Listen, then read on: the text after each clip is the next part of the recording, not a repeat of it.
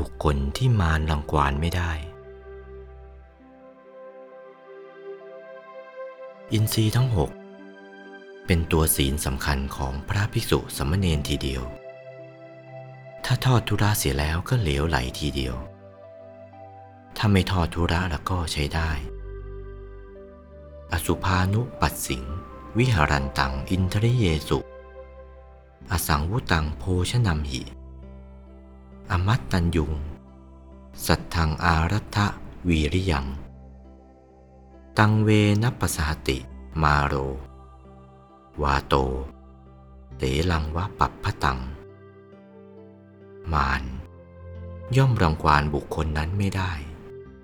เพราะสำรวม เพราะเห็นตามอารมณ์อันไม่งามอยู่ สำรวมแล้วในอินทรีย์ทั้งหลาย รู้จักประมาณในโภชนะเครื่องใช้สอย กินอยู่ บริโภค มีศรัทธาปรารบความเพียรไม่คลาดเคลื่อน นั่นแหละ